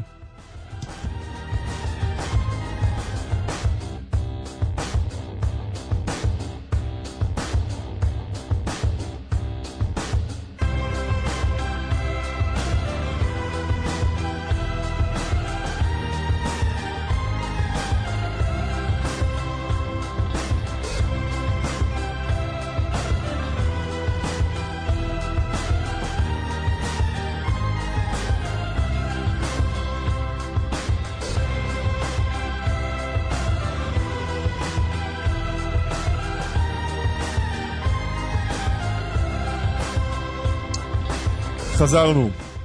זוכר נכון. את אה, כל המחאות והבלגן סביב, סביב טורבון, טורבינות. טורבינות. טורבינות. די עם זה. טורבינה אחת ברבים טורבינות. שאני אלך ואני אשאיר אתכם לבד? לא, אני... אה, ברמת הגולן, המחאה שם של אה, ציבור דרוזי גדול. הרבה אלימות הייתה שם, והעבודות נפסקו, ואמורות החג. להתחדש, לא יודע, זה מה שלא ממש ברור, לכאורה, לכאורה. אמורות להתחדש אחרי... בתום לכ- חג הקורבן. לכאורה. יפעת גליק, אה, כתבתנו שלום. יפעת גליק, כתבתנו שלום. אני איתכם, אני איתכם. או, בוקר טוב. גם אנחנו? איתך. מעולה. גם אנחנו אני אומרת, איתך. ש- אמר, אני אומרת, אמרתי את זה לעצמי, אני עכשיו אגיד גם לכם, שאחרי, לכאורה, אחרי החגים יתחדש הכל. אה. אבל אה, בינתיים זה שוב, אה, שוב ככה לא ברור מתי יתחדש, אם יתחדש, איך יתחדש, ובינתיים מה שבטוח זה שזה גורם ללא מעט מלחמות ויריבויות פנימיות ואיומים הדדיים בין מי שחתם לבין מי שלא חתם, והולך שם בלגן באמת שלם. ואת חשפת בשבוע ה- שעבר, חשפת בשבוע שעבר שחלק מהנהגת הציבור הדרוזי, כולל השייח מואפק טריף, היו חלק מהשיח וגם מהתמיכה אה, בהקמת הטורבינות בשלב הראשון. נכון. אז, אה, אז בעצם אנחנו, מה שאנחנו אה, דיברנו עליו, זה על זה שמתברר, כן, ש, שמנהיג העדה הדרוזית, השייח' מואפק טריף, וקרובי משפחתו, מי שבעצם לוחמים עכשיו, הלוחמים הגדולים נגד הטורבינות, ו, ו, ואומרים שהדרוזים לא רוצים את הטורבינות, הם בראשית הדרך, ברעיונות הראשונים, אה, טוענים באנרג'יק שהם ישבו יחד איתם וניסו לקדם את זה בעצם. הם רצו בהתחלה, אה, ככל הנראה, הם רצו בהתחלה אה, להרוויח מה, מהסיפור הזה, כלומר הדרוזים, הם טוענים שפנו אליהם הדרוזים ברמת הגולן וביקשו להרוויח על האדמות, כן? יהיו טורבינות, ואז הם יקבלו עליהם דמי אה, שכירות.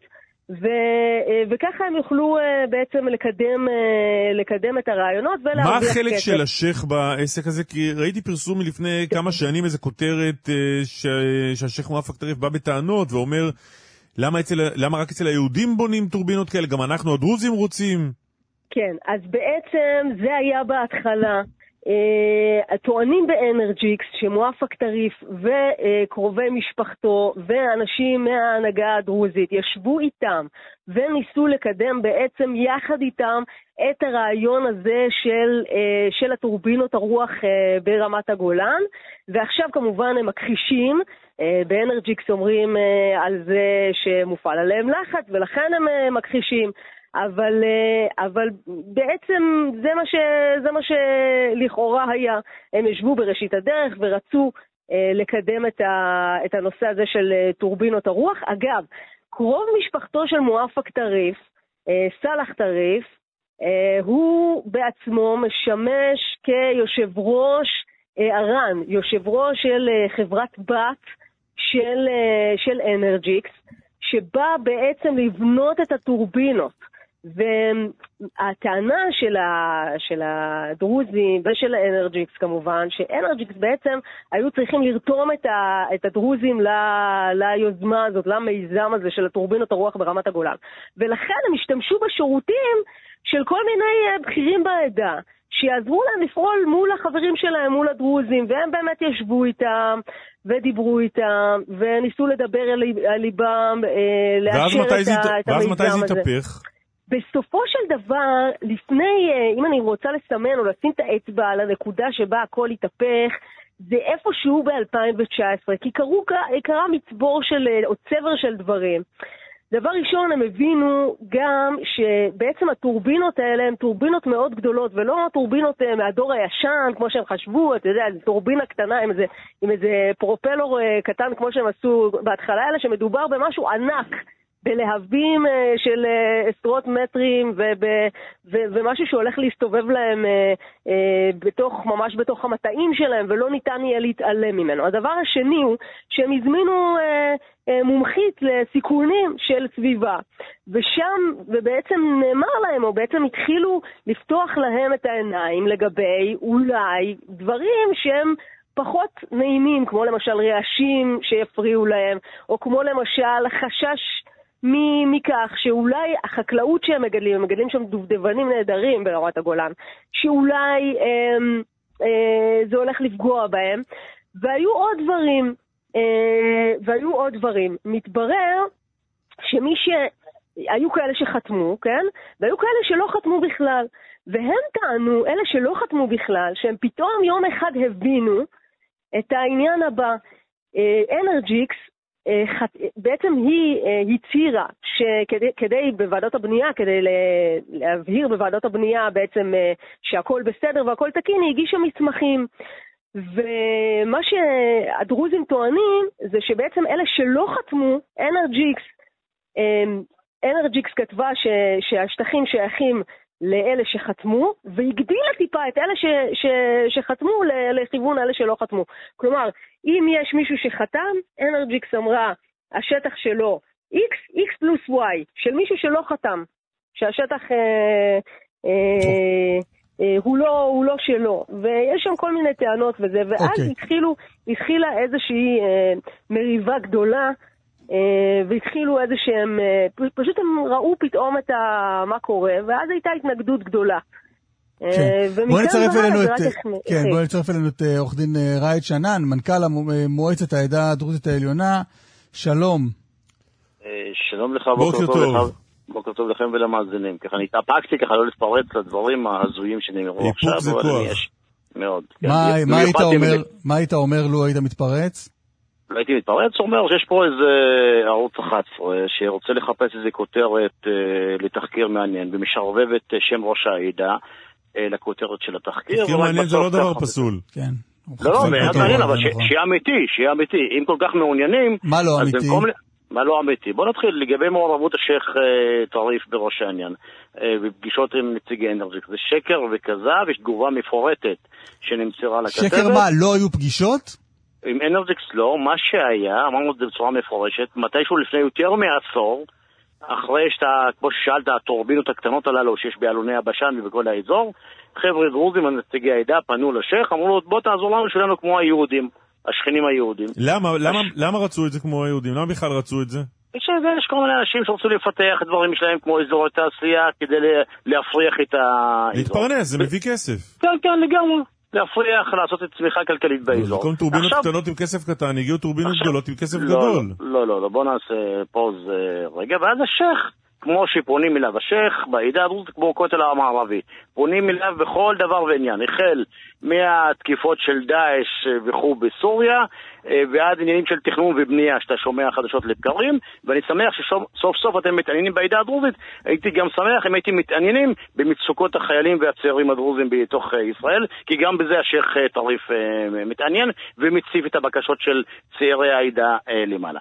ואז השייח' הציף את הבקשה של אנשי רמת הגולן למעלה. וזה אסכם עניינו. זה עוד לפני שאנרג'יקס, בכלל עוד לפני שפורסם קול קורא של המדינה לחברות כאלה ואחרות, בואו תתעניינו, בואו תשקיעו בדברים הללו. זה, זה היה יותר, לפני יותר למעלה מעשור. עכשיו לגב, לגבי קרוב משפחתו של השייח' טריף, השר לשעבר סלאח טריף, הוא אדם פרטי, איש עסקים, זכותו שיעשה, שיעשה מה שהוא רוצה, אבל לבוא לשרבב את השם של השייח' טריף כמנהיגה הרוחני של העדה וכראש העדה בתפקידו הציבורי, עם קרוב משפחה רחוק בעניין של פרטי עסקי, זה פסול, זה הזוי, זה אה, עד כדי עלילת דם. אה, חשוב, יש פה איזה עניינים מאוד מאוד אה, רגישים. יפעת, מה שרצית לשאול? אני, אני אומרת שהוא בעצם, מה, מה אומר לך אה, האדון הנכבד? הוא אומר לך ש... יש לי שם בישראל, לא אדון נכבד. כן, כן, אני כנראה שכחה, זה לא קרה, זה, זה בסדר, זה יכול לקרות. ראיד שנן, השם רשום כן. אצלנו. לא כן. מולה, זה הכל. אוקיי, אז, אז מה, שאני, מה שאני אומרת זה שבעצם אתה לא מכחיש את העובדה שהוא ישב בראשית הדרך והעלה את הרעיון. לא עם אנרג'יקס, זה שקר וכזב, ציינתי את זה בפנייך. ובאנרג'יקס אומרים שהוא ישב גם איתם, והעלה את הרעיון. שאותו אחד באנרג'יקס, במקום שיסתתר מאחורי פרגוד ומאחורי טענות שקריות, שיבוא. כמו שאני עומד ככה מול כל עם ישראל ואומר את הדברים, שאותו בחור באנרג'יקס יבוא להגיד את הדברים האלה. רגע, ולמה השייח' לא, לא, לא רצה לא להתראיין לפה ולא להתראיין גם אצלנו? סליחה, יש לך פה ראש שעידה מה הוא זמין לכל שואל וכל דורש? אני לא יודעת, אם אתה אומר ש... אתה יודע. אם אתה אומר שהם מתראיינים, אז... אז, אני, אני, הנה, אני מגיב בשמו. אנרג'יקס מישהו עלה לשידור והגיב לך?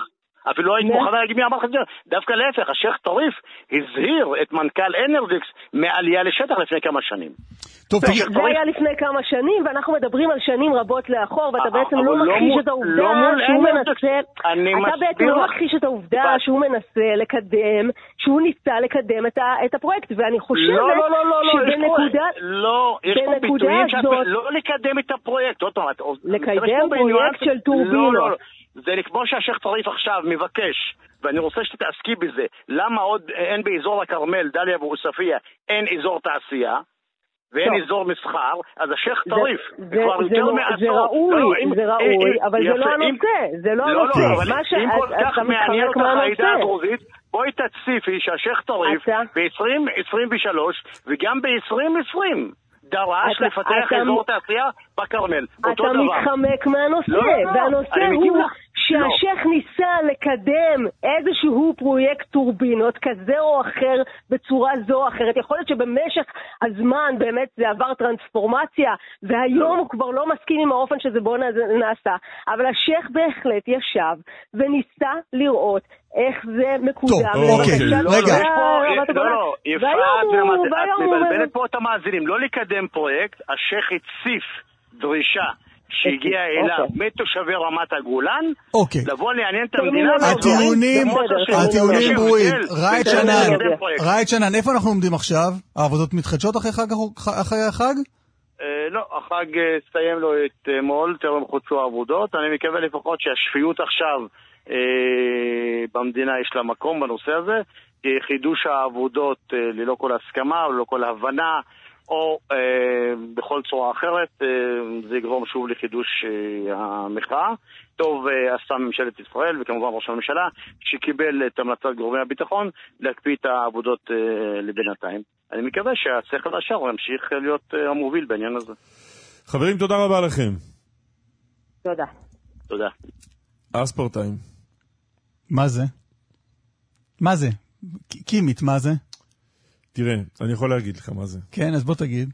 פרופסור אורן שיבולת, אה, מנהל המכון למחלות העיכול והכבד באיכילוב, שלום. שלום וברכה. זה בתחום שלך לשאול מה זה אספרטיים, או בתחום של דוקטור נועם לוויתן, ביולוג ממכון דוידסון לחינוך מדעי? מי, מי מתאים יכול- יותר? אני יכול לענות, הוא יכול לענות, אני לא, בוא לא ת- רב על זה. דוקטור לוויתן, שלום. שלום. אז תענה אתה. טוב, אז אני אענה. אה, אספרטיים זה ממתיק מלאכותי, הוא מתוק בערך פי 200 מסוכר רגיל, אז אפשר להשתמש בכמות נורא קטנה ממנו, מה שהופך לחומרים שיש בהם אותו חומרי מזון, עם כמעט אפס קלוריות מהבחינה הזו. אז אה, המליצו עליו כתחליפים לסוכר. אבל מה זה? ממה זה, ממה זה מורכב? זה מורכב משתי חומצות אמינו, חומצות אמינו זה הרכיבים שמרכיבים חלבונים, שתי חומצות אמינו קטנות, שפשוט גילו ב-1965, שכשמחברים אותן יחד, הן יוצרות חומר מאוד מאוד מתוק. ומאז משתמשים בו איפה? אה, כמעט כל מקום, יש אלפי מוצרים איתו. משקאות דיאט זה הכי פופולרי, אבל יש את זה כמעט בכל דבר שכתוב עליו ללא סוכר, יש אספרטיים. כבר אה, אה, או ממתיקים שנים. מלאכותיים אחרים. אז אוקיי, רגע. כל משקאות הדיאט, איפה עוד? רוב. מסטיקים, חלק מהתרופות, הרבה דברים שרוצים לשים מתיקות בלי, בלי קלוריות. כשאני שם סוכרזית במקום סוכר כי זה נראה לי יותר בריא, זה עם אספרטיים. אה, לא, לאו דווקא. סוכר- לא, סוכרזית יש לא. בו סוכרלוז וסכרין, יש, משפחה. גדולה. זה משפחה של אה, חומרים אה, ללא ערך קלורי שמשמשים להמתקה. אוקיי, פרופסור שיבולת, מה נודע כעת? אז למעשה לא נודע, זו הדלפה מסוימת, כי ההודעה הרשמית... גם הדלפה, אנחנו נו- נודעים לנו דברים גם באמצעות הדלפות. כן, לא, אז אני אומר, הו- הוועדה, יש אה, ועדה של ארגון הבריאות העולמי, שעשתה עבודת מחקר ומטרתה לראות את הבטיחות של השימוש באספרטיים. העבוד, הוועדה סיימה את עבודתה ויש דוח כתוב, אבל הוא יפורסם בערך באמצע יולי. והוועדה הזאת מצאה שאספרטיים עלול להיות גורם לסרטן בבני אדם. אה, יש שלוש דרגות, אחת זה גורם ודאי לסרטן, כמו נגיד סיגריות, הליקובקטר פילורי ואחרים. יש אה, אה, עלול לגרום לסרטן ויש אה, מסוגל לגרום לסרטן, והדרגה הרביעית היא הדרגה של אה, לא, לא צפוי לגרום לסרטן באנשים, והעבודות האלה מבוססות על מחקרים גדולים כאלה ואחרים, שיושב פאנל לא תלוי של מומחים ומנתח אותם. כבר נעשתה עבודה כזאת על אספרטיים לפני בערך אה, 50 שנה, בשנות ה-70, שלא מצא קשר בינו לבין אה, תחלואה, ובשנה האחרונה יש אה, שני אה, דיווחים. דיווח אחד זה שהשימוש בממתיקים מלאכותיים, אספרטיים, איננו משפר תחלואה מטבולית, ועכשיו צפוי לצאת אה, המידע הזה, שמבוסס בעיקר על אה, אה, מחקר צרפתי עצום שנקרא ניוטרינט, שבדק 100 אלף אנשים והראה שיש עלייה אה, קטנה אבל משמעותית בסיכון לסרטן אה, שד ולסרטנים שקשורים למחלות מטבוליות כמו סרטן לבלב וסרטנים אחרים. אה, אני אסייג ואומר שהמחקרים האלה הם מחקרים בעייתיים רעיונית, מכיוון שזה מבוסס על זיכרון של אנשים ולא לא, לא, לא, אה, לוקח בחשבון כל מיני ערפלנים שאנחנו לא זיכרון, יכולים כלומר, לדעת. אה, אני זוכר שהשתמשתי באספרטיים? כן, יש, יש מין שאלון מזון כזה, ואתה עונה עליו, וכותב כמה השתמשת באספרטיים, האם השתמשת באספרטיים בעבר, מה אתה אוכל, זה שאלוני מזון. אז אנחנו לא יודעים. להגיד אם זה מסרטן או לא? אתה יודע, פרופסור שיבולת הוא אה, בסך הכל חייל קטן במערכת. יצא ארגון הבריאות העולמי, ישב פאנל של אנשים שסקרו אך ורק את הדאטה הזאת והתבססו על הרבה מאוד מחקרים, והם מוציאים את ההמלצה שלהם. עדיין לא מוצאים את ההמלצה שלהם. אה, יוציאו, אבל ההמלצה הזאת תהיה. כן, זה, דאטה מבוססת. אבל אנחנו לא יודעים מה היא שממציאים תהיה, אנחנו יודעים מה היא תהיה? כן, ההמל... ה... אז, אז, אוקיי, אז אני אסביר עוד דבר קטן. יש שתי ועדות של ארגון הבריאות העולמי. שהתכנסו ביחד. הוועדה הראשונה תגיד שאספרטיים עלול לגרום לסרטן בבני אדם. הוועדה השנייה אה, למעשה בודקת מה הכמות שצריכה להינתן על מנת שאספרטיים אה, יהיה משהו מסוכן, ושם הדאטה לא ידועה. יש כאלה שאומרים שהכמויות עלולות, יכולות להיות הרבה יותר גדולות ממה שאנשים רגילים צורכים. אז את זה אנחנו גם צריכים לראות. דוקטור לוויתן? כן, אז קודם כל באמת, אה, כמו שפרופסור שיבולת אמר, אה, לפי מה שהודלף, הוועדה של אה, ארגון הבריאות העולמי עומדת להגיד שהאספרטיים כנראה הוא חומר שמסרטן אפשרי. זה אומר שאין להם מחקרים טובים בבני אדם על זה, יש כנראה מחקרי חיות של כמויות מאוד גדולות, הם לא בטוחים, אבל אומרים, הוא כנראה. יש שם עוד חומרים, כמו חמוצים מטריון אסיאטי, או עבודה בניקוי יבש, או אלוברה, כל אלה נחשבים כסרטנים אפשריים. אם תסתכל על מה שהם אומרים שהוא כנראה לא מסרטן, אתה יכול למצוא קפה ואתה יכול למצוא כספית, שאני לא ממליץ לאף אחד לצרוך, כספית. אז אה, בדיוק לא, לא ההגדרה הזו זה רק עם חומר... לא הבנתי עכשיו. לא הבנתי מה אתה אומר. עצם, עצם ההגדרה של חומר כמסרטן אפשרי, זה אומר שיש איזשהו חשד. עכשיו, יכול להיות חומר שהם יגידו שהוא לא מסרטן אפשרי, אבל הוא עדיין לא בריא. אז כמו שפרופסור שיבולת אמר, בעצם ההגדרה שלהם זה רק איזושהי רמת, אה, רמת ודאות של המחקר, על כמה הם בטוחים חומר הוא מסרטן או לא. אתה שותה לא זירו? דבר. דוקטור לוויתן. אני שותה מים. סתם כי אתה אוהב או כי יש לזה סיבה בריאותית? לא, סיבה, אני גם אוהב מים, וגם תמיד עדיף לצרוך מים מאשר משהו אחר. רגע, רק- רק מים? לא, גם אה, תה, לעיתים נדירות חוטא באיזה משקה, אבל ממש לעיתים נדירות.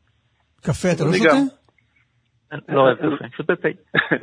זה לא דיון, כי קפה הוא באופן עקרוני, אני לא לא רוצה להיכנס לזה, אבל קפה הוא יחסית אה, בריא מבחינתנו, אבל אני גם לא שותה דיאט, אלא לעיתים נדירות נדירות. אבל שוב, אה, מהסיבות האלה שלשמן התכנסנו? או סתם אתה לא אוהב? התשובה, לזה, זה לא קשור לאוהב לא אוהב, אני לא שותה את זה ברמה הבריאותית. לא, השאלה אם המאזין ששומע אותך, פרופסור שיבולת, אומר, אוקיי, האיש מבין במשהו, הוא מנהל המכון למחלות העיכול והכבד באיכילוב, אם הוא אומר, לא כדאי לצרוך את זה ולא כדאי לשתות זירו, אני לא שותה זירו. האם אתה אומר לא- לו את זה? התשובה לזה, אני אומר, מה שארגון הבריאות העולמי אומר, שממתיק מלאכותי מסוג אספרטיים עלול להיות גורם לסרטן בבני אדם. לאן זה לוקח? דוקטור לוויתן, לאן אתה לוקח את זה? אני אומר שהארגון, אה, שוב, אה, מה שהוא יגיד זה אם זה עלול או לא עלול לסרטן, וברמת בטיחות מאוד לא, לא גבוהה, אפשר למצוא שם דברים אחרים שאנשים צורכים חופשי, אבל מה שחשוב זה מה שהוועדה השנייה תגיד, זה מה המינון שהם מחשיבים Mhm. כבטוח או לא בטוח. כל עוד אה, צורכים מתחת למינון הזה, שהוא מתייחס לא רק לסרטן, אלא גם לבעיות מטבוליות, שזה גם מחקרים שפרופסור שיבולת עושים, אז הגוף השני לוקח את כל, את כל המחקרים, את כל הגורמי סיכון האפשריים, ומפרסם, כמו גופי בריאות גדולים אחרים בעולם, כמו FDA למשל, מה הרמה הבטוחה. לא, אבל- כרגע הרמה- אבל כיוון רגע, שכולם... רגע, אבל אם, אם, יות- אם יותר לי, אז אני אגיד, אז אה, נגעו פה בנקודה מאוד מאוד חשובה, כי קבוצתו של ערן אלינב ביחד איתנו עשו עבודה אה, מאוד גדולה בנושא הממתיקים המלאכותיים והשפעתם על בריאות מטבולית, כי זה לא רק סרטן, אני אומר, אה, ממתיקים מלאכותיים יכולים לעשות הרבה דברים, אנחנו עשינו את זה גם בעכברים וגם באנשים, העבודה פורסמה בעיתון סופר חשוב, Nature, כן. והראתה ששתייה של ממתיקים מלאכותיים גורמת לשינוי חיידקי המעי שלנו ויכולה להוביל לפרופיל מטבולי שהוא פרופיל לא בריא. אז מבחינתי... תסביר מה זה ש- פרופיל מטאבולי לא בריא. אה, רמת הסוכר עולה, למעשה זה. זה דוחף, זה דוחף לעמידות לאינסולין, וזה עושה שינויים שהם שינויים אה, קדם סרט- סכרתיים, נקרא לזה ככה. סכרתי. עכשיו, אני אגיד לך ככה, ארגון הבריאות העולמי, תפקידו זה להתריע. והוא אומר, אנחנו חושבים שיש מספיק דאטה בשביל להגיד לבני אדם, תיזהרו. ובני אדם יעשו עם זה מה שהם רוצים. אם הם רוצים לשתות טוב, הם לא רוצים לא לא, טוב. אבל, אבל המילה סרטן היא מילה הכי קשה שיש כן, בלקסיקון. זה Game Changer, ברגע ששמים אותה על השולחן, זהו, נגמר. זה לא, זה עם, עם כל הכבוד לשינוי הפרופיל המטאבולי, שאני לא מזלזל בו, אבל המילה סרטן יש לה משמעויות דרמטיות. עכשיו, אתם אומרים יש שתי ועדות, ועדה אחת תחליט האם יש סכנה שבחומר הזה יש מן הסרטון, ועדה שנייה תגיד. וועדה שנייה תגיד כמה אתם צריכים לשתות בשביל זה, אבל אני, שאני אדם אה, בגדול, ב- לא, שיש בו מין החרדות בתחום הבריאות, נקרא לזה ככה. אני, אם אתה אומר לי, אתה צריך, לי- אתה צריך לשתות עכשיו עשר פחיות ביום כדי שיהיה איזשהו סיכון, אני לא שותה את הלגימה הראשונה. אני לא רוצה קצת סרטן, לצורך העניין, עם זה שזה לא המחשבה המדעית הנכונה. לא רוצה לקחת ולו סיכון קטן, שיהיה איזושהי אפשרות לסרטן בגוף שלי. עכשיו הנחיות לאסף, נוכח הדברים, לשתות או לא לשתות? אז אני ממליץ לא לשתות משקאות ממותקים בסוכר, זה בטוח. ארגון הבריאות העולמי אומר שיש סיכון גם במשקאות דיאט וגם ברמה המטבולית יש, ולכן מים לא עושים נזק, בזה אני בטוח. מים לא עושים נזק, ולכן המלצתנו זה לשתות מים. פרופסור שיבולי, אתה רוצה להגיד משהו? אמרתי. אה, זה- זה זה כן, הפרופסור דוקטור לוידן. אני רוצה להגיד משהו. כן. אז קודם באמת הבעיה העיקרית שלי עם הפרסום הייתה הכותרות שהפחידו מסרטן בזמן שעוד לא יודעים וזה רק משהו שהוא עש- עשוי לעשות סרטן כמו חומרים אחרים, אבל כאמור, באופן כללי מים זה הכי טוב. כנראה אם זה בכלל באמת יש סיכוי לסרטן כנראה צריך כמות ממש גדולה. אם מישהו נבהל בגלל הכותרת ובוחר לא לשתות משקה דיאט, אז עדיף לבחור מים, לא לחזור חס וחלילה לסוכר. לא, אבל מה זה עדיף לשתות? ברור שעדיף לשתות מים, עדיף גם לא לצאת מהבית ו- ו- ולהיזהר בדרכים. אנחנו גם רוצים לחיות את חיינו, ויש אנשים שאוהבים לשתות אה, את כל הזירו. השאלה אם יש סיבה... אם, אם, אם יותר לי, אם יותר לי רגע. הטענה הזאת היא טענה פופוליסטית, לא לצאת מהבית ולהיזהר בדרכים. מדובר פה במשהו שאתה לא חייב. לא, אבל המאזינים עלולים לטעות ולחשוב. שקראתי לי פופוליסט עכשיו, אז אני לא... אז קודם כל תחזור בך. הוא פופוליסט, אבל לפי- ושלום. הוא פופוליסט, אבל לפי מחקרים שעוד לא פורסמו. כן. השאלה עד כמה פופוליסט. כן, אפשר קצת פופוליזם, זה לא יותר מדי. אז אנחנו, אתה יודע, אנחנו לא חייבים לצרוך משקאות דיאט. זה לא שזה, שזה לצאת מהבית. לצאת מהבית. לא, בסדר, יש אנשים. שנהנים מלשתות צורך משתות דיאט. השאלה אם יש סיבה ממשית לזה שהם יפסיקו. זו השאלה. אז אם אתה, אם אתה משלב רמה מטאבולית ועכשיו הפרסום הזה, אז אני אומר, הדאטה מתקרבת לאיזושהי דרגה של הוכחה, שהוכחה מסוכנת. דרך אגב, המחקר שלנו בדברים מטאבוליים נתן כמות קטנה של, של אה, ממתיקים מלאכותיים, לא כמויות עצומות, והראינו שבכמות שהיא חמישית מהכמות היומית של ממתיקים מלאכותיים, של אה, ממתיקים מלאכותיים שמומלצים, יש שינויים מטאבוליים שהולכים לכיוון סכרת. אז אני אומר, זה לא שזה עכשיו יגידו לך לשתות 50 אלף פחיות קולה ליום. לא, גם כמויות קטנות של ממתיקים מלאכותיים במחקרים שלנו, וזה גם פורסם כבר על ידי ארגון הבריאות העולמי, גורמים לתחלואה. גם או צעדה... מובילים לכיוון תחלואה. גם צעדה ארוכה לסרטן מתחילה ב... אה, דוקטור נועם לוויתן ופרופסור אורן שיבולת, תודה רבה לכם, רק בריאות. תודה רבה, יום טוב. יום טוב. שרון, עידן, כתבי ענייני תחבורה, שלום, מה נשמע? שלום, אהלן, הכל טוב. איך אתה? פחות או יותר. שזה מה, בגדול? אה, זה ממוצע? מה... ממוצע, ממוצע. מה ממוצע? היה לך לילה מעניין, אה, לא בגלל הטיל הסורי, מה אתה מסתכל על הסף? אתה...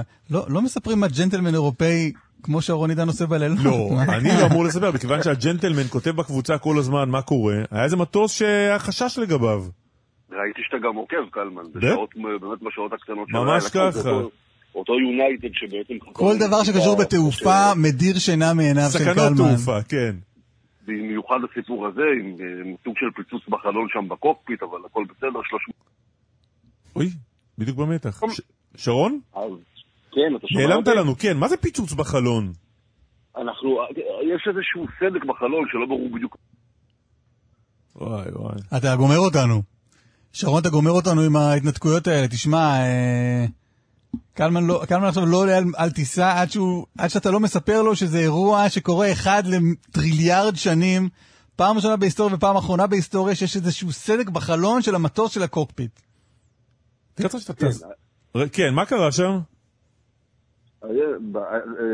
בסיפור של הקוקפיט עדיין לא ברור בדיוק מה קרה, איך היה אותו סדק, מה, מה בדיוק קרה שם, אבל בוא נגיד שלשמחתנו בשורה התחתונה זה נגמר טוב, אחרי משהו כמו כמעט שעה באוויר ששפכו שם דלק מעל הים, וה-340 איש נחתו אה, בשלום. יש לנו יותר מדי מקרים כאלה בתקופה האחרונה, אה, לצערנו. רק כדי לסגור את אבל- הפינה הזו, כי התכנסנו כן. למשהו אחר, אבל מה זה סדק? זה- זה היה חלון פתוח? כאילו הטייס היה לא, יכול לא. להוציא את היד מהחלון?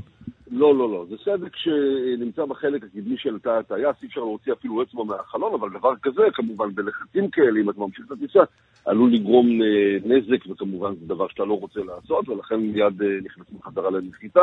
הכל עבר בשלום, כמובן כוחות גדולים בנתב"ג, כל מה שצריך, אבל הערכות היו שזה ייגמר טוב, וזה נגמר טוב. יפה, יפה. אז בוא נדבר על עוד דבר שאולי ייגמר טוב, בלי חלון כן, שבור, הרכבת הקלה. כן, תראו, אחרי באמת, אה, כבר אף אחד לא יכול לספור אפילו כמה דחיות, אז הקו האדום של הרכבת הקלה, אותו קו שמחבר מבת ים אה, לפתח תקווה, דרך חמש רשויות, אה, כמובן תל אביב, שם באמצע, ייפתח במהלך החודש הזה, האישורים, כן, אישורי הבטיחות המפורסמים שעליהם דובר בלי סוף, יתקבלו במשרד התחבורה, ולמעשה כרגע הדבר הזה, כלומר נטע מעבירה שוב את המושכות למשרד התחבורה, הוא אמור לתת את התאריך הסופי. הערכות, קלמן ואסף, שזה בשבוע, שבועיים הקרובים, כנראה עומד לקרות בכל מקרה עד סוף חודש יולי, שהתחיל היום, זאת אומרת אחרי הרבה מאוד שנים. כרגע כל, ה- כל המיזם הזה, הקו, הקו האדום הכוונה, הקו האדום של הרכבת הקלה עומד, מחכה פשוט שייתנו אישור ואפשר לצאת לדרך? כן, אפילו לא עומד מחכה, כלומר מי שמסתובב באזור של הציר שלו רואה שיש ממש כל עשר דקות, רבע שעה רכבת שנוסעת במשך חודשים, כלומר הרבה מאוד רכבות שנוסעות, כלומר כל הזמן מתפעלים אותו, אבל הוא כמובן בלי נוסעים. זה כרגע בעצם חיכו לאותו אישור שיתקבל uh, הבוקר הזה. זה אומר שבעצם תוך שבועיים פחות או יותר, קצת קצת קצת פחות, נוכל לנסוע בקו הזה, שבאמת אנחנו מדברים כל כך הרבה שנים על הפתיחה שלו, שזה כבר הפך להיות... אז הקו האדום, כן, הקו האדום זה נוסע מאיפה לאן? זה נוסע מבת ים לפתח תקווה, עובר בדרך דרך אה, אה, חמש רשויות, בני ברק, רמת גן וכולי. עשר התחנות המשמעותיות, אם תרצו, של אה, הקו הזה הם כמובן מתחת לתל אביב, שם הוא בעצם עובר מתחת לאדמה. אני מזכיר ששאר ה-33, כולו 33 תחנות, אבל שאר התחנות הן תחנות עיליות, הן לא נמצאות מתחת לאדמה. בתל אביב עשר תחנות שהן כמו מטרו מתחת לאדמה, גם מהירות יותר גבוהה אה, של הרכבת עצמה.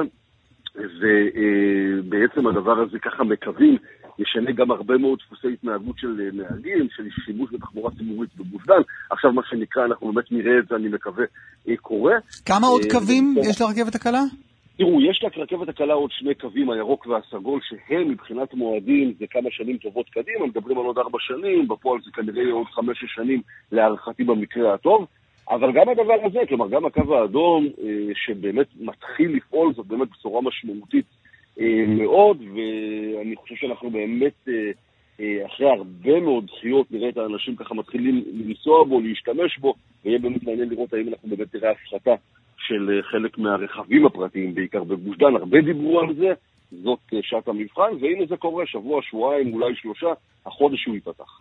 תראה, אם- אנחנו כבר אה, מנסים אותך פה, אה, לקראת הקיץ, מה מה היעדים החמים מבחינת טיסות? מה זה יעדים חמים? אנשים סיפרו לי שבשבוע שעבר אי אפשר היה לחנות בנתב"ג. כן, אבל צריך לזכור שהסיפור הזה היה אה, עקב עיד אל-אדחא, שבעצם נגמר לדעתי היום או מחר. עקב מה? הרגע, עקב עיד אל-אדחא, החג, ובאמת הגיעו לשם הרבה מאוד אנשים, ואי אפשר היה לחנות, כל החניונים כמעט היו מושבתים, אני מבין שהיום זה כבר אמור להשתחרר. תראו, אנחנו נמצאים בשנה מצד אחד מעניינת, כי באמת יש מצאי ומלאי שלא ראינו הרבה שנים. מה, מה, מה למשל? מה הדברים אני האטרקטיביים? תכף ה- אגיד, אני רק אומר, לאנשים יש הרבה פחות כסף פנוי. כלומר, עדיין, כמובן, זה יוצא יותר זול מחופשה בישראל, אבל אתה יודע, כשהמשכנתה עולה, כשהשכירות עולה, אנשים טסים פחות. עודף המושבים, אני חושב, הגדול ביותר הוא ליוון. אה, אני מעריך שלפחות ביולי, בשבועיים שלושה הקרובים, מי שיחפש גם מהרגע להרגע בכל מיני אפליקציות כאלה של הרגע האחרון, יכול למצוא טיסות ליוון ב-100-150 דולר להרבה מאוד יעדים. אה, ממש באמת להרבה מאוד יעדים ביוון, וכמובן גם דברים שקשורים לכל מה שקשור לטורקיה, מה שפעם היה יוגוסלביה, כן, קרואטיה, סלובניה, הרבה מאוד מדינות בבלקן. יש באמת לא מעט מצאי, אני מזכיר, שימו לב, אנחנו ביורו של 4 שקלים ו-5 אגורות, זה משמעותי. זה באמת משמעותי, כן. חוץ מהאינפלציה זה מאוד יקר את החופשה, תחשבו שבאוגוסט שנה שעברה היינו ביורו של 3.30, כן. כן, תעשו את החשבון לבד. שרון, תודה רבה. תודה לכם. מקליט הספרון, שלום. שלום, שלום. מה שלומך? אה, עכשיו יותר טוב, ברוך השם. עכשיו יותר טוב, ביום שישי היה פחות טוב. היה הרבה פחות טוב. נגיד שאתם מתגוררים אה, בשכונת רמת אשכול, בלוד. מה קרה ביום שישי? אה, התחיל כיום שגרתי, אה, ואז שמענו בצהריים אה, איזה מטח מטורף של יריות, בעוצמה מטורפת, שהרגשנו שזה בתוך הבית, אבל לא האמנו שזה בתוך הבית, כי יריות פה זה משהו שבשגרה. ואז התחלתי לחפש איפה, כאילו, איפה, מאיזה כיוון מגיעות היריות. שמעתי את הבן שלי בוכה בחדר, והלכתי אליו, אז ראיתי שכל המיטה שלו ברסיסים. כל המיטה שלו רסיסים. כן, והוא כזה קם והתחיל לזחול, אז כזה רצתי אליו שלא יזחל על ה- על הצרוכים. אז ראיתי שיש קליע שנכנס לתוך הבית, ואז הבנתי שזה היה כל כך חזק, כי זה כנראה היה בתוך הבית. מצאת- היה מצאת קליע על הרצפה. ליד הלול שלו, במקרה, במקרה בנס. אה, הרדמנו אותו על המיטה שלנו ולא בתוך ההריסה שלו, והיה נס, שהציל אותו. בן בן כמה הוא? הוא בן אה, תשעה חודשים. תשעה חודשים. כן. אה, אז כמה כלי נכנסו הביתה? אה, במזל קליע אחד, אבל בקיר החיצוני של הבית יש בערך 11-12 כלים, משהו כזה. את יודעת מאיפה זה בא? האמת שהיינו מופתעים, פשוט קפאנו במקום, לא, לא, כאילו, זה היה בלתי נתפס, אנחנו לא מכירים, כאילו, השכנים שלנו אנשים די נחמדים. לא... זה לא... זה- את- את לא חושבת- את חושבת בשכנים שהם ירו? לא, אני, כאילו, לא היה לי מושג, כאילו, למה שמישהו יירה עלינו צרור של יריות באמצע, כאילו, היום. לא, מה שאני מנסה להבין זה, את חושבת שזה מישהו שכיוון אל ה... לא יודע, אל החלון שלכם, אבל אל המבנה שלכם, או שזה ירי שבוצע במקום אחר בעיר, ואולי לא כמה מאות מטרים משם, וירי טועה, אבל טעה לכיוון שלכם. אז אה, בהתחלה כל הקונספירציות האלו עלו לנו, ועד שפשוט ירדנו למטה וראינו שזה פשוט יש אה, קשת יפה סביב החלון שלנו, לא סביב שום חלון אחר, זה לא הגיע ממקום. זה מישהו עמד וירה על החלון שלנו. מישהו עמד וירה אה, לכם על הבית, לכם על הבית. לכן, לא קליעים, לא קליעים טועים, לא פספוס. ואז, אבל מה שהבנו אחר כך שזה היה אה, אה, טעות בזיהוי. אה, זה מה שהמשטרה אומרת? כלומר, הירי היה מכוון, אבל לא כוון אליכם? בדיוק, זה כנראה כוון למישהו אחר, הירי הזה, אבל כאילו, לא נראה לי שירי באמצע היום יכול להיות מכוון לאף אחד. לא, ברור. זה מה שהמשטרה אומרת? כן, כן, זה, זה מה שהמשטרה אומרת. והיא יודעת להעריך מאיפה זה נורא? מאיזה מרחק? אתם גרים ב- בשכונה... אנחנו שמענו את הרכב נוסע, אנחנו יודעים שזה, כאילו, שמענו צרור של יריות, ואז רכב נוסע. אה. את חושבת שזה מתוך רכב שעצר ליד הבית וירה? אה, אני יודעת שזה מתוך רכב, כי שמעתי אותו, כי אחר כך פתחתי את החלון, כאילו, לראות מאיפה זה הגיע. אה, לא הספקתי לראות את הרכב, אבל שמעתי גלגלים, כאילו, סיפור מפחיד. אה, סיפור מזעזע, מזעזע, אף אחד לא, לא צריך לעמוד, כאילו, אזרחים שלא עשו שום דבר לא אמורים לעמוד בטווח בין משפחות שמנסות להרוג את עצמם, כאילו, זה לא... זה לא מציאות חיים נורמלית שקורית במרכז הארץ. אם המשטרה יודעת להגיד שזו הייתה טעות בזיהוי, הם גם יודעים להגיד מי היורה? אה, אולי הם יודעים להגיד, אבל לנו, אנחנו לא קיבלנו מידע כזה, חוץ מלהגיד לנו שכנראה תפסו את האנשים האלה, ו... וזה לא היה מכוון אלינו, כי רצינו להיות בטוחים שזה כאילו אה, לא... כנראה תפסו אותם? את היורים, אה, כן, אבל אה, זה לא מחזיר שום דבר אחורה. כאילו, ברור. וזהו. מקלי, תודה רבה לך. תודה רבה לך. שיהיה- שיהיה שקט. שקט. ובטוח. תודה רבה. נשיקות לתינוק, להתראות. להתראות.